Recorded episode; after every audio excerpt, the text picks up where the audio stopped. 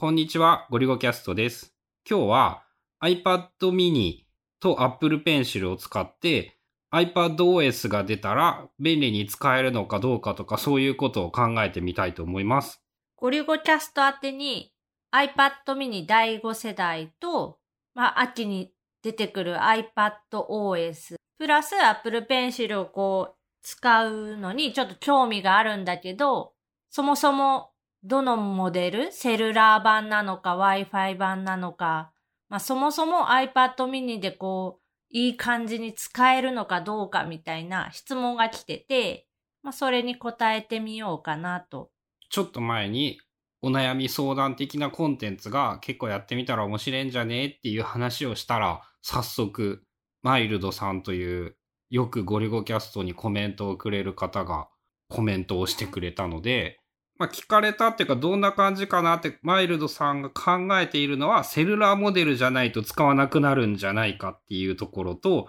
iPad の高級感に使いたい気持ちが負けてこう大事に丁寧に使ってしまうんじゃないかそもそも手書きや手帳に親しみがない。印刷がどうなのかとかが心配っていうのが主に聞かれたことなんだけど、まあ、まず速攻で答えが出るのがさ、印刷は結構大丈夫だよね。エアープリント対応のプリンターって最近どこのメーカーも結構あのスペックのところに書いてくれてたりして、エアープリント対応っていう機種を買えば iPhone、iPad から共有メニューから出てくるプリントでもうそのまま印刷ができちゃうっていう。で、印刷の仕様とかもさ、その、まあ、比較対象 MacOS ぐらいしかわからんのだけど、まあ同じような感じで代替できるどころか、シンプルで使いやすいぐらいまで言えるよね。iOS からのプリントの方が。少なくとも、春菜が使っている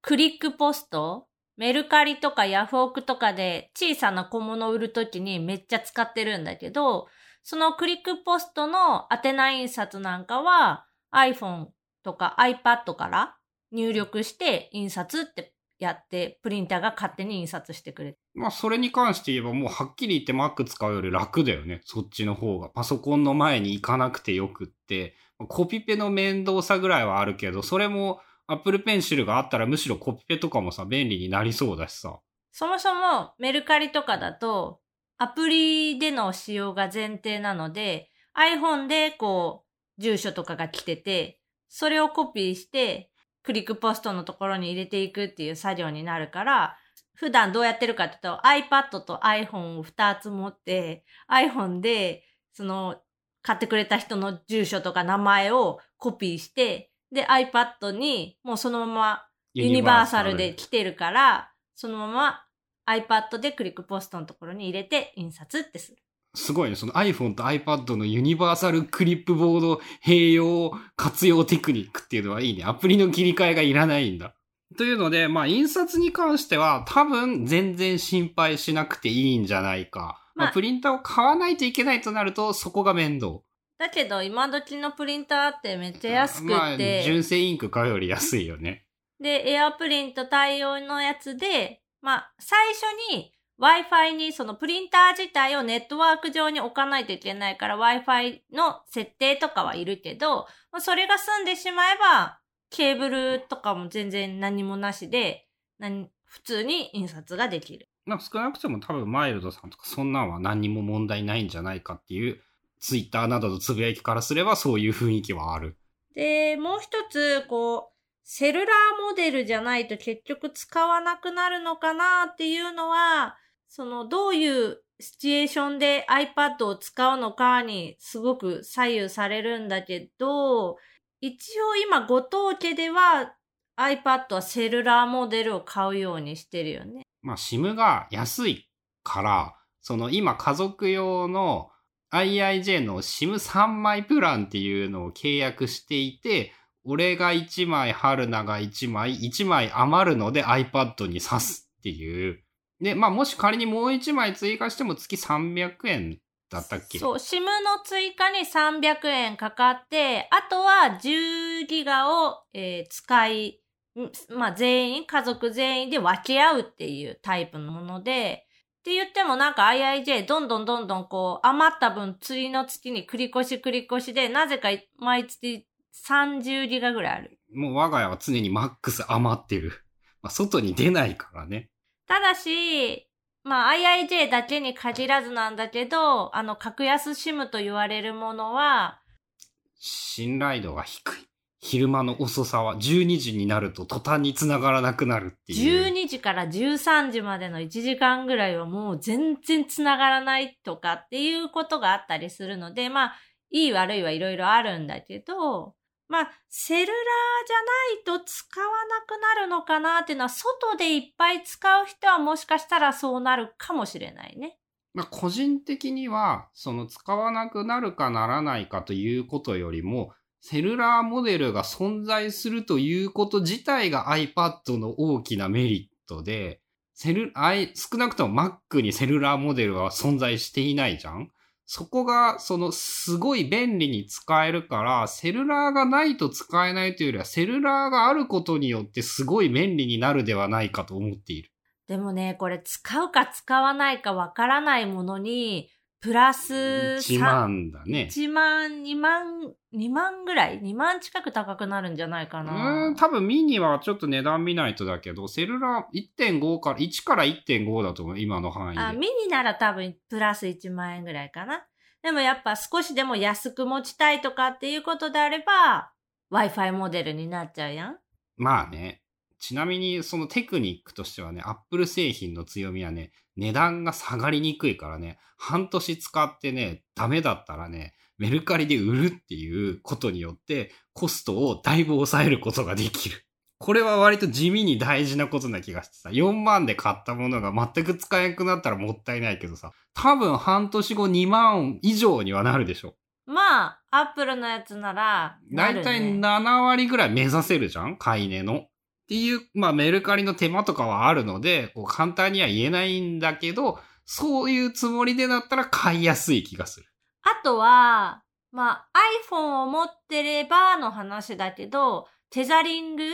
が昔よりも簡単にできるようになってて、iPad の方で設定アプリから Wi-Fi のところかな？に出てくる。に、あの自分が持ってるというか、同じ Apple ID でログインしている iPhone とかがある場合、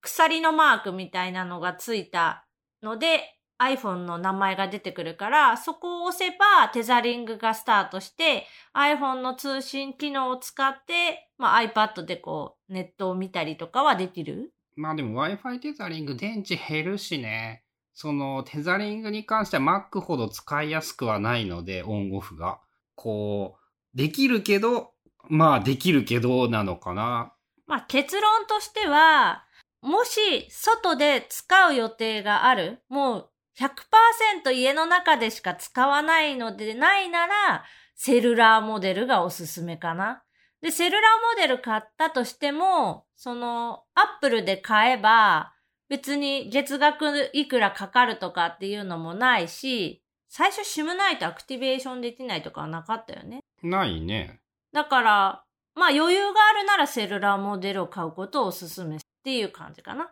まあ俺の結論も似ていて、セルラーモデルを買わない方がもったいないからセルラーモデルを買った方がいいんじゃないかっていう。iPad の強みの半分はセルラーモデルだと思っているので、そういう意味でセルラーモデルプラス、まあ格安 SIM がないとね、運用高いからねっていう、ナノ SIM、ゼロ SIM だったっけ？あれとかはもう今なくなっちゃって手に入らんよね。基本維持費無料みたいなやつ。とか、まあ普通にキャリアの SIM を使ってるんだったら Wi-Fi の方が余計な維持コストを考えるといいのかもしれない。じゃあ次。高級感に使いたい気持ちが負けそうかどうか。そこはね、これ正確なんじゃないかっていうね。これは、春菜的には iPad に保護フィルムを貼ってケースをつければ結構雑に扱ってもその傷とかはつかないし、フィルムは貼り替えればいいし、で、いいんじゃないかなと思うけど、そういう問題じゃないんかな。わかんない。俺は、その、そういう感覚が限りなくゼロなので、傷がついたら嫌なくせに、こう雑に扱うし、ケースとかそういうのつけるの嫌で、iPhone も可能な限りケースなしで来ていたんだけど、まあそれに関しては最近ちょっと諦めて何度か落としたりもしているので、iPad は、に関しても、まあ基本俺はそういう感覚があまりなくってさ。まあそもそももし Apple Pencil を使う前提なのであれば、ペーパーライクフィルムっていうそのちょっとザラザラしたフィルムは絶対貼った方が書き心地が良くなるので、まあそれを貼るだけでもまあ画面は保護されるし。で、剥き出しの裏面と、ミニはレンズは出ない、出てないんだっけ？出てない、フラット。まああの安い1000円ぐらいのケースをつければめっちゃ重くなるけど、傷はほぼ気にしなくてよくなるっていうのはあるよね。なんかその、背面とか、まあ iPad をポイってこう机の上に置いた時に机がこうちょっとザラザラしてたりとかして、それでギーってこう傷がつくのとか、すごい結構気になるから、背面ケースは欲しくって。まあ俺はメルカリで売るっていう話と矛盾するんだけど、こう、あんまり大事に使えなく、使えない性格なので、そこに関してはちょっとコメントがしづらい。まあ防御すれば結構雑に使っても安全だよっていうぐらいかな。そうだね。今時の iPad は、まあガラス自体も強くなってるし、まあ形状的にもそこまでそのなんかガラス面がこう剥き出しになっててみたいなのはないから、iPhone とちょっと違って。だからまあ大丈夫じゃないかなとは思うけど。息子の iPad はね、2万ミリのね、モバイルバッテリーを落っことしてね、ひびが入ったけどね、マスキングテープで貼って問題なく使えているっていうこともあったりして。まあ、傷が、その、割れたのが端っこの方だけで、メインのその液晶部分にはかかってなかったからっていうのもあるけどね。でももう今画面にめっちゃガリってこう、いつの間にか傷入ってたりとかして。もう俺何にも気にしてないから。うちの息子が使ってるやつは当時のさ、その2歳3歳ぐらいから使ってたからさ、よだれとかでドゥルドゥルになってたりとかさ、もう表面とかもそのどういうデコボコなんだろうっていうなんか有機物によるデコボコとかがいっぱいできとってさ。まあそうやってすっごいハードに使って酷使されてても全然使えるし、あの拭いたらある、ある程度は綺麗になるから、まあ iPad すごいなっていう。で、年月で言ったら息子の年齢よりあれ長生きしてるからね。iPad Air 何年前だったっけ？なんかまだ6年ぐらい使ってるような気がする。6年前なのでまだ意外といけてるから、まあ最悪そういうね、子供に使わせるとかそういう手段もあるという意味でも、俺、あれセルラーモデル買ってるからね、シムロック解除されていない。まあ、売れば高く使えるんで、それも、あと、ケースさえつけとけばいいんじゃないか。あとはそもそも手書きや手帳に親しみがない。これはゴリゴさんが気持ちわかるんじゃない？俺はね、言っってみたらね、そもそも手書きや手帳に親しみがなくって iPad Pencil プラス、iPad の Apple Pencil が、そのね、興味があんまりない Apple Pencil を使うことに対して。まあ、Apple Pencil なしでも iPad は今便利に使えるとは思うけど、iPad とアップルペンシルを組み合わせて使うと、その紙の手帳以上のものになるっていう感じ？あとはね、その、もう、まあ、文字からの予想なんだけど、手書きや手帳に親しみがないっていう言い方しかしていないじゃん？俺はさ、手書きが嫌いだからさ、そういう意味で言うとね、だいぶ感覚が違うような気がして、こう、目覚める可能性はすごいあるんじゃないかと思っている。なんかもし、アップルペンシルを触ったことがないのであれば、一度誰かに貸してもらうとか、ストアとかで試してもらいたい。この今までのスタイラスペンとはもう全然格が違うこの書き心地っていうの。これ結構初めて、なんか気にはなってるんだけど iPad も持ってるんだけど Apple Pencil は持ってなくって触ったことがなくってっていう人にじゃあちょっと書いてみなよって言って渡すと、ほぼほぼみんなめっちゃびっくりしてる。ちなみにさ、用途はアップルペンシルの何に使う？メモ。手でメモりたいから？それ用に使うと便利じゃないかっていう。まあ、ペンを使う作業っていうのが、どうしてもこう、クリエイティブ寄りになっちゃう。絵を描くとか、図面を描くとか、まあメモを取るとか。まあ、いわゆるアイデアを膨らませるとか、そういうのでもまあさ、使われたりはするよね。あとは、その、一日の記録っていうか、日記的なものを書くみたいな用途。まあ、あと、俺が、俺は使ったことないので想像でしかないというかイメージなんだけど、打ち合わせの時にキーボードだと圧迫感がありまくるので、手書きでメモを取ると、こう、いろんな人に対しても無難で安定しやすい。まあ、あとそれ自体が話のネタになるとか、あと最近、そのうち話そうと思ってるんだけど、iPad プラス Apple Pencil での赤入れ、文字入れ、構成みたいなやつ？あれ PDF とかにメメモっていうか赤入れするのとかは、めちゃくちゃ iPad おすすめ。あれのみに関して言えば、もう Mac なんて比じゃないぐらい最強に使いやすい。だから仮に、なんて言うんだろう、紙書類的なものが届いたりして、それに何らかの指示を出したり、修正を加えたりして送るっていうことをやることがあるのであれば、もう買わないともったいないぐらいにはすごいよね。手で書いた方が便利な場面があれば明確にいいとは思う。が、俺はほぼほぼ存在しないのでそこがやっぱ悩ましいなっていう。でも iPad は使ってるよね。今ちょっと復活して。売れずにずっと置いてあった iPad なんだけど、なんか売ろうという時にもう悩んで悩みに悩んでどうしようか悩んで、俺は Apple Arcade のために iPad を残すっていう売るのをやめるっていうことにして、まあ本当に使ってなかったくて我慢していたのはもったいないんだけど、まあ、ゲームのために使うようになった。しばらくずっと、まあ売ろっかな、どうしよっかなっていうので置いてあった10.5インチの iPad Pro。で、まあ面倒で放置してたんだよね。忙しくってっていうかタイミング的に。もう電池も切れてるぐらいに放置してほっとかれて、でも子供の iPad を10.5インチの iPad Pro にアップグレードするのはちょっともったいなさすぎるし、売ろうかなみたいな話をしてたんだけど、結局ゴリュゴさんがメディア消費のため？あとね、うん、もう一個理由ができて iOS13 をテストするために iPadOS のベータをテストするためにあの、アクティベートしようかっていう。そう、それは結構大きな理由だったね。iPadOS のパブリックベータが来て、試したかったんだけど、メインで使ってる iPad Pro 11インチにそれを入れるのは、いろいろとこう、不都合がある、見せれないとかがあって、セミナーで出したりとか話したりとかするのに使えなくなっちゃうから、ちょっとメイン機をパブリックベータ版にするのはちょっとダメだなっていうので、じゃあ10.5。じゃあ、売らなかった iPad をアップデートすればいいんじゃない？あと俺ゲームするのに使うわ。秋のね、Apple Arcade はずっと期待していたから iPad 欲しいんだよねっていうので、売らずに置いてあった iPad が